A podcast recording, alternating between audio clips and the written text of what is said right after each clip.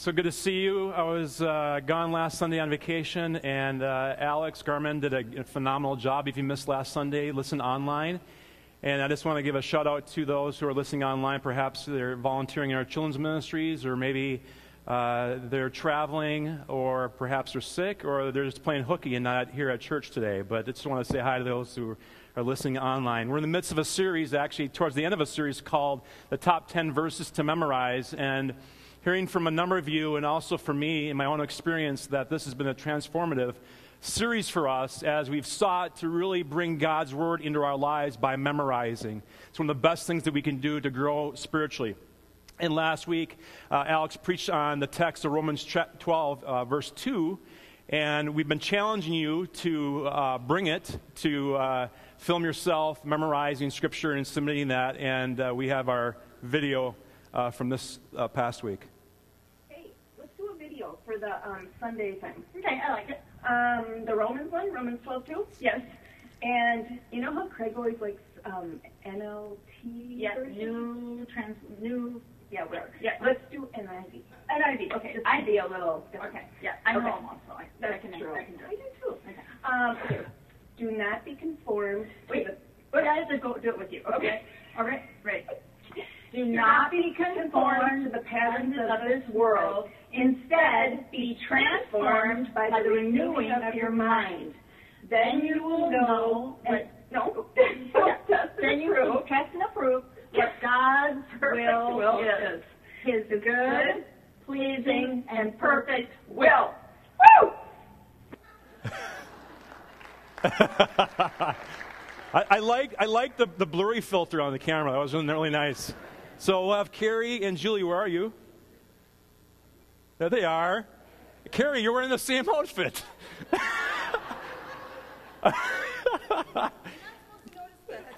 Here you go.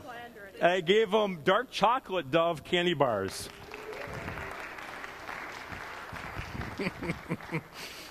Carrie's going to kill me. Sorry.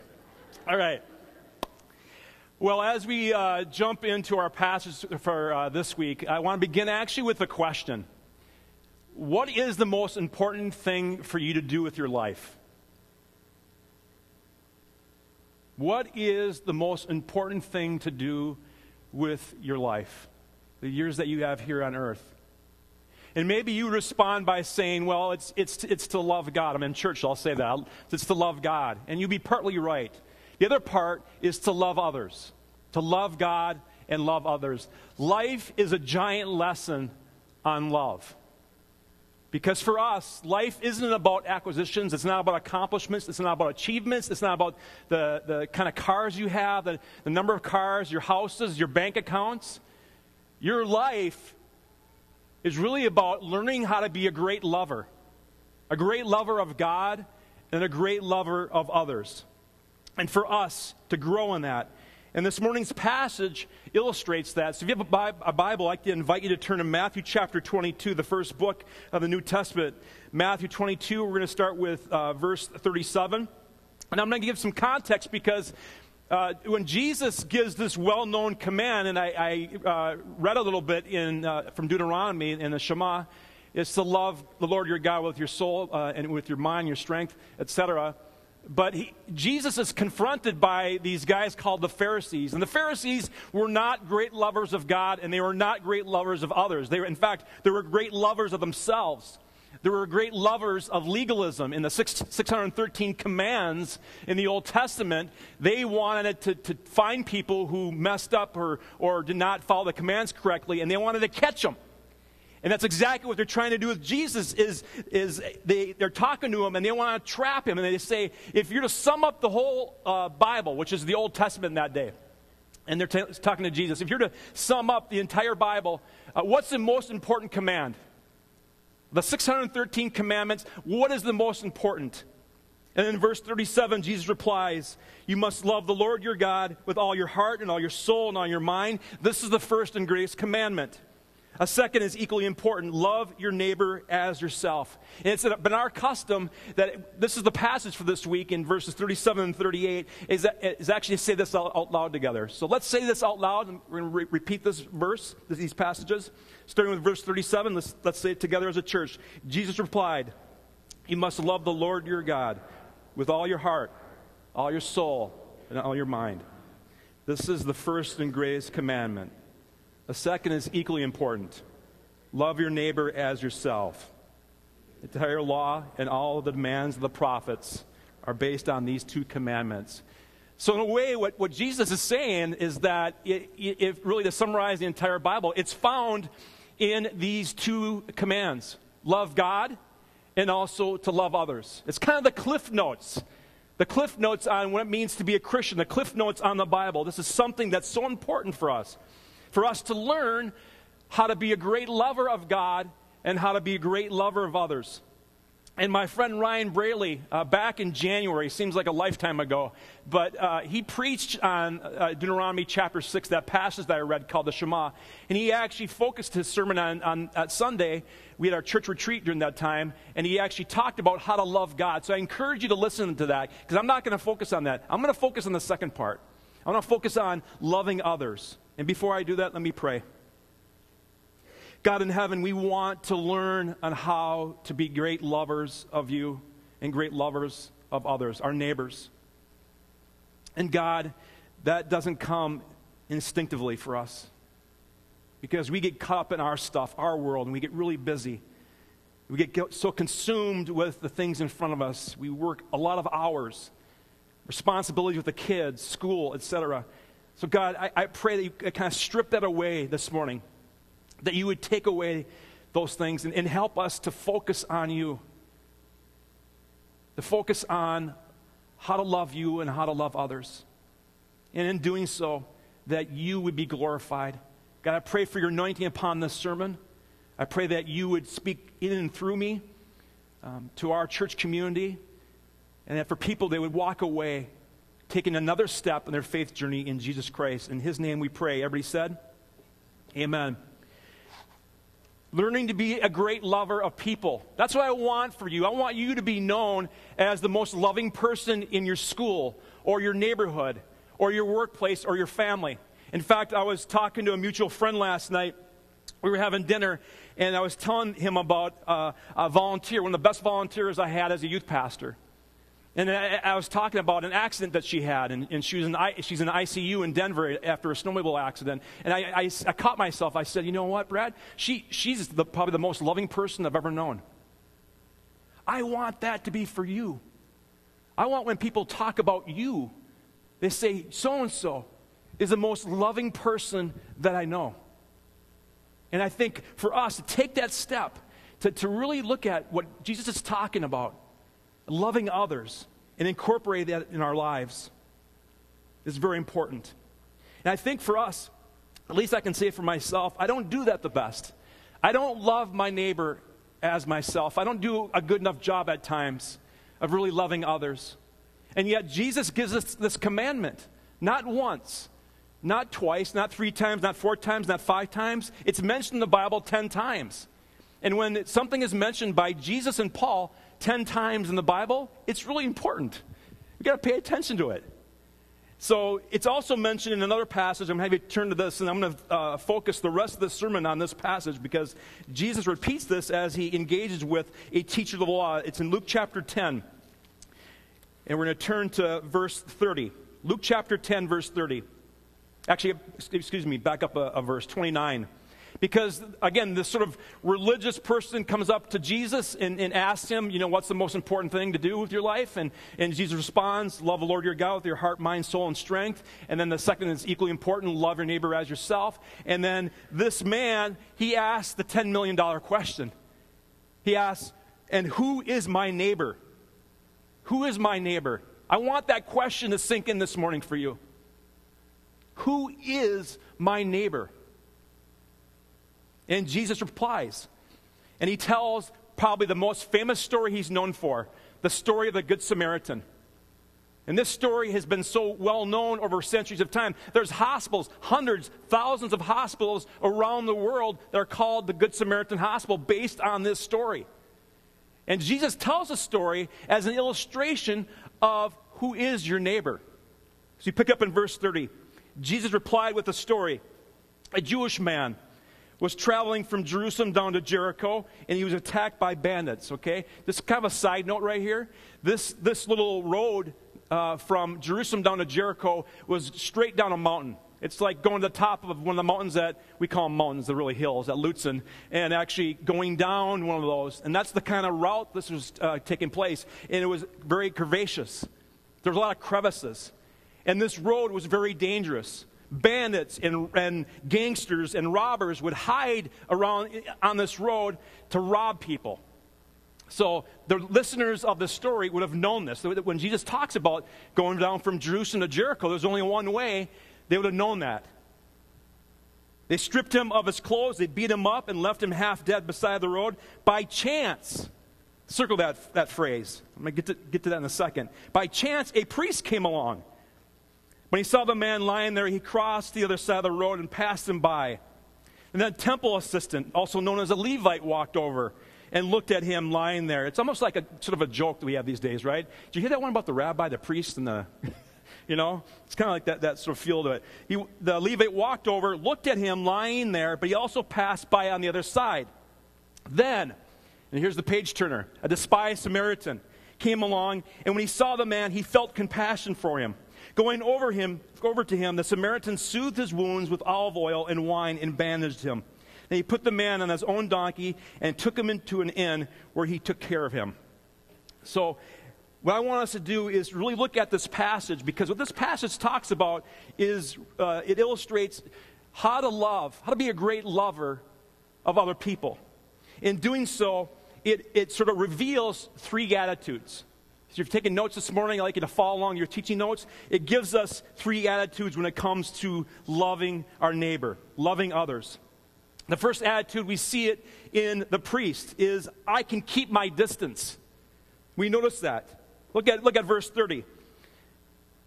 A Jewish man was traveling from Jerusalem. He was stripped uh, of his clothes. He's naked. He's beat up. By chance, so it's, it's spontaneous, the priest comes along, but when he saw the man lying there, he crossed to the other side of the road and passed him by. He wants to avoid it.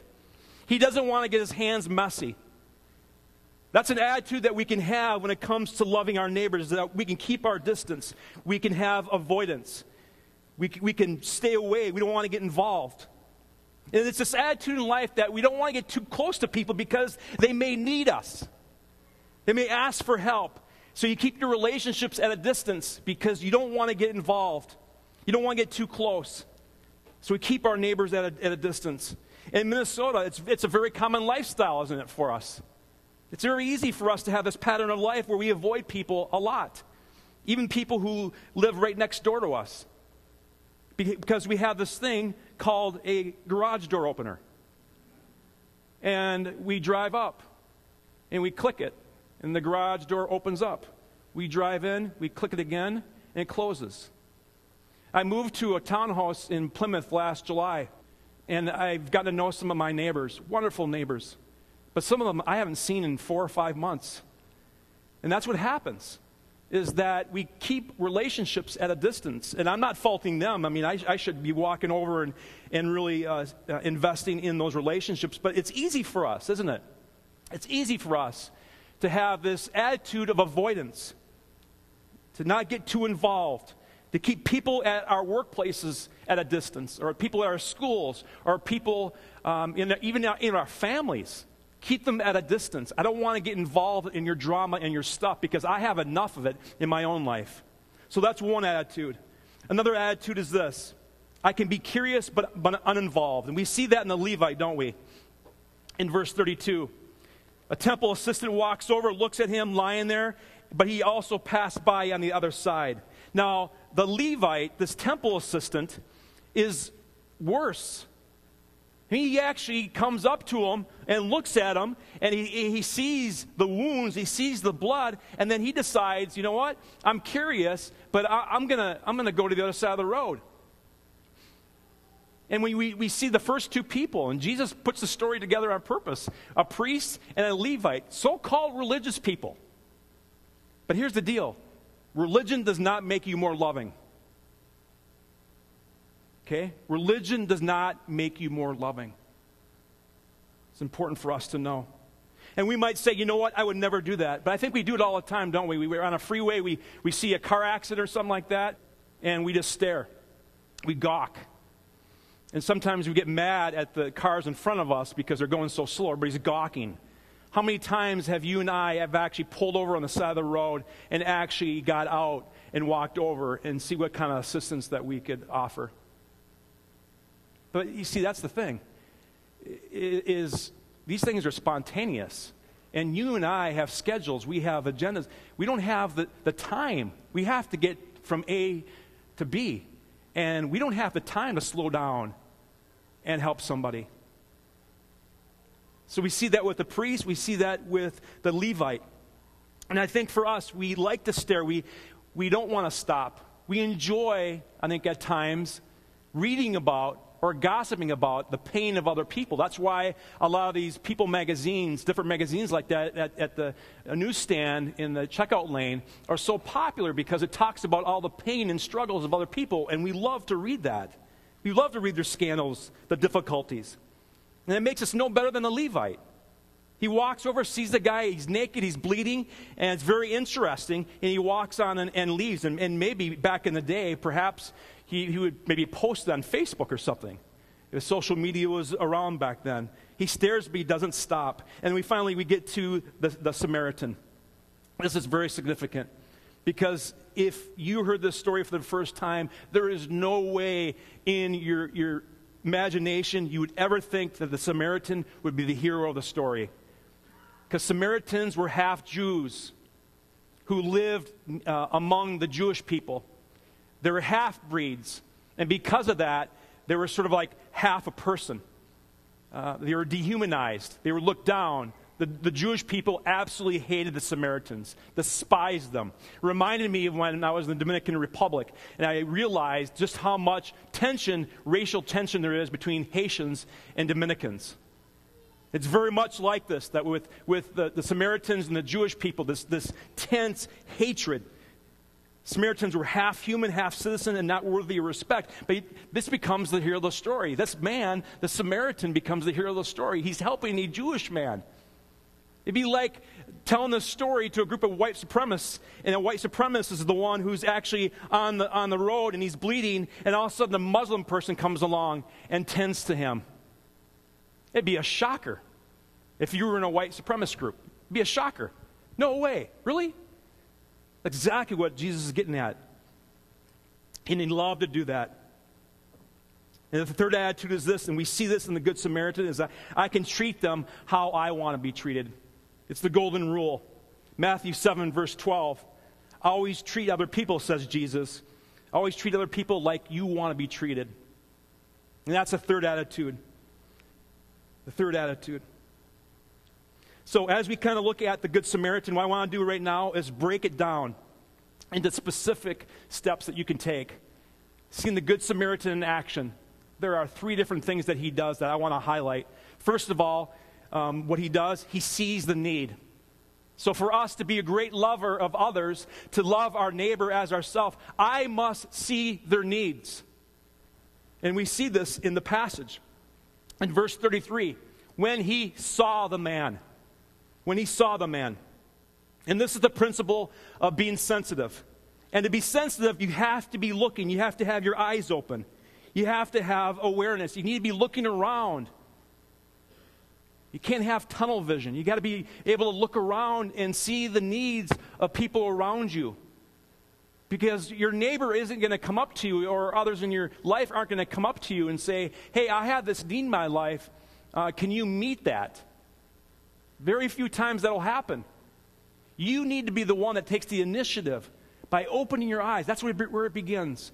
To be a good Samaritan, to be a person who's a great lover of others, is that you need to see the needs of people around you. And there's wounded people all around you. There's people who are wounded in the row that you're sitting in, people who are wounded emotionally, relationally, financially. Maybe uh, intellectually, they've been wounded. What can you do to come alongside them? Maybe they've been wounded by their parents, or wounded by betrayal, or wounded by grief. And people all around us are wounded. will you and I open our eyes enough just to see, maybe spot something where we can then begin a conversation with them to find out? We need to see. And I think it's not so much that we don't care, you know, and it's, I don't think it's that we're hard hearted when it comes to seeing the needs of people. I think it's because we're so busy. Because when you're moving at a fast clip, you don't have time to look around and see the needs of people. When you're moving so fast, you're so busy, your daytimer, your schedule is so packed, you don't have time to look around and see the needs because when you're moving fast, it's really hard to notice. It reminds me when I was uh, flying out of Tampa coming home last week from vacation. Um, I got to the airport in Tampa very early. I had plenty of time. And it was interesting to me what that does. I was like Mr. Nice Guy. You know, I would strike up a conversation with the TA, TSA officer, which I'd never do because I really want to get past, past that pretty quick talking to the security checkpoint people and, and all that, and then, and then having a conversation with the Starbucks barista. And I had all this time, and I just felt, you know, so nice and so loving. And that's what happens when we have time, you know? I mean, if, if someone would have asked me, you know, can you take a picture of me and my family? I said, yes, I have plenty of time. But if I was running late, I had to catch that plane. Let's say I was running late, I would not be talking friendly to the TSA agent I'd be going as fast as possible. And if someone said, hey, can you take a picture of me and my family? I would just kind of look at them and give them a sort of look and just keep moving. Because they wouldn't, wouldn't, know I'm a pastor because I'm, I'm in Florida, so. so, but we have time.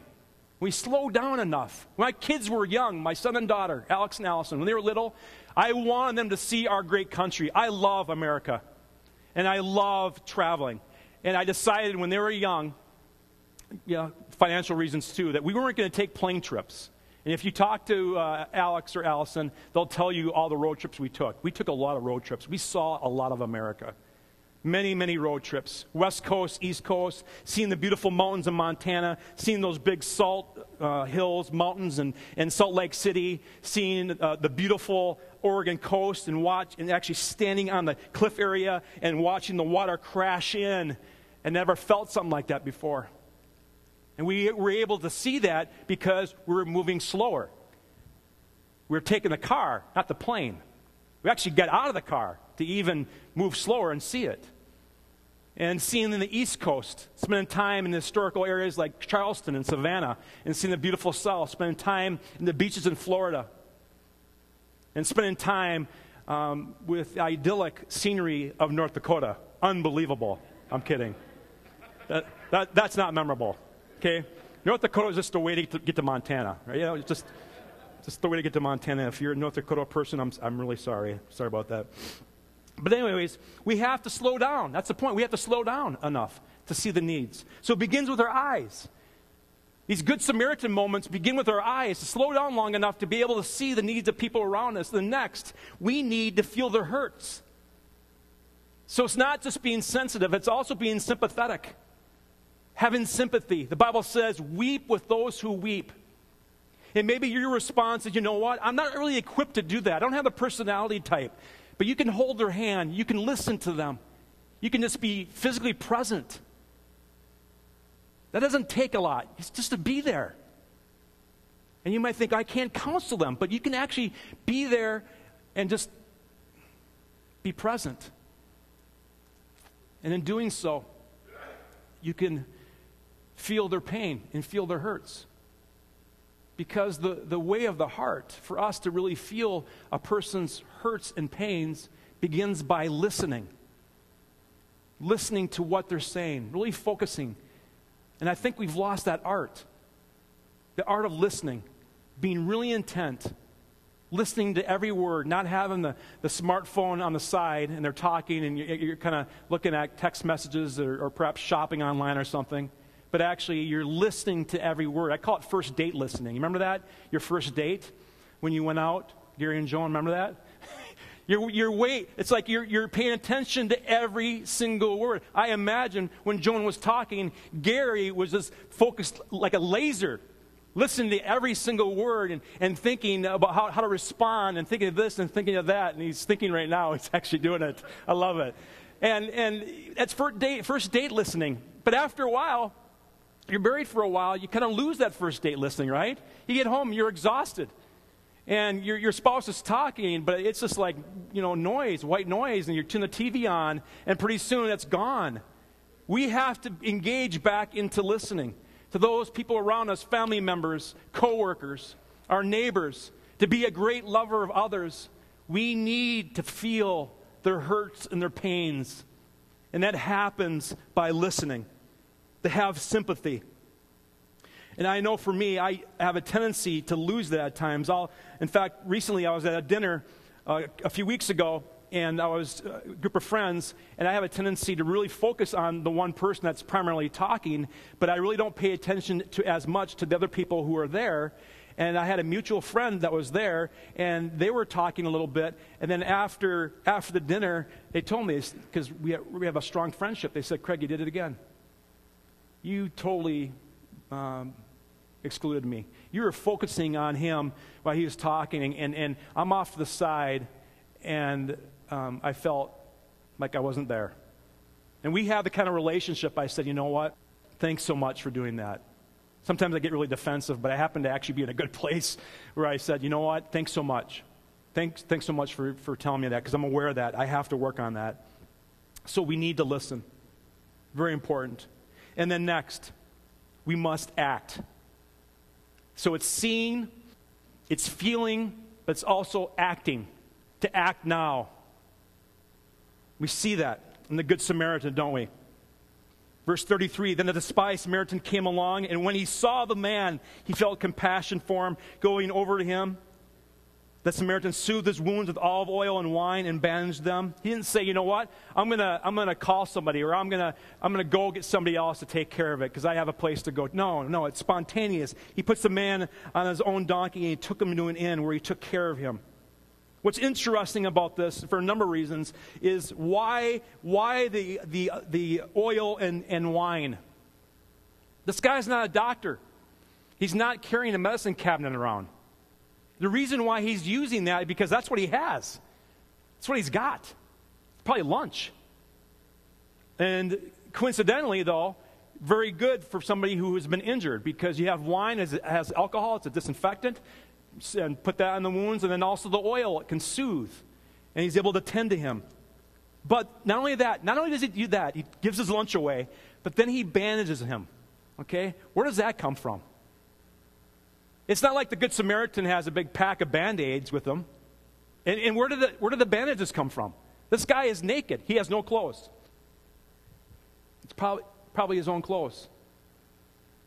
I'm going to suppose that.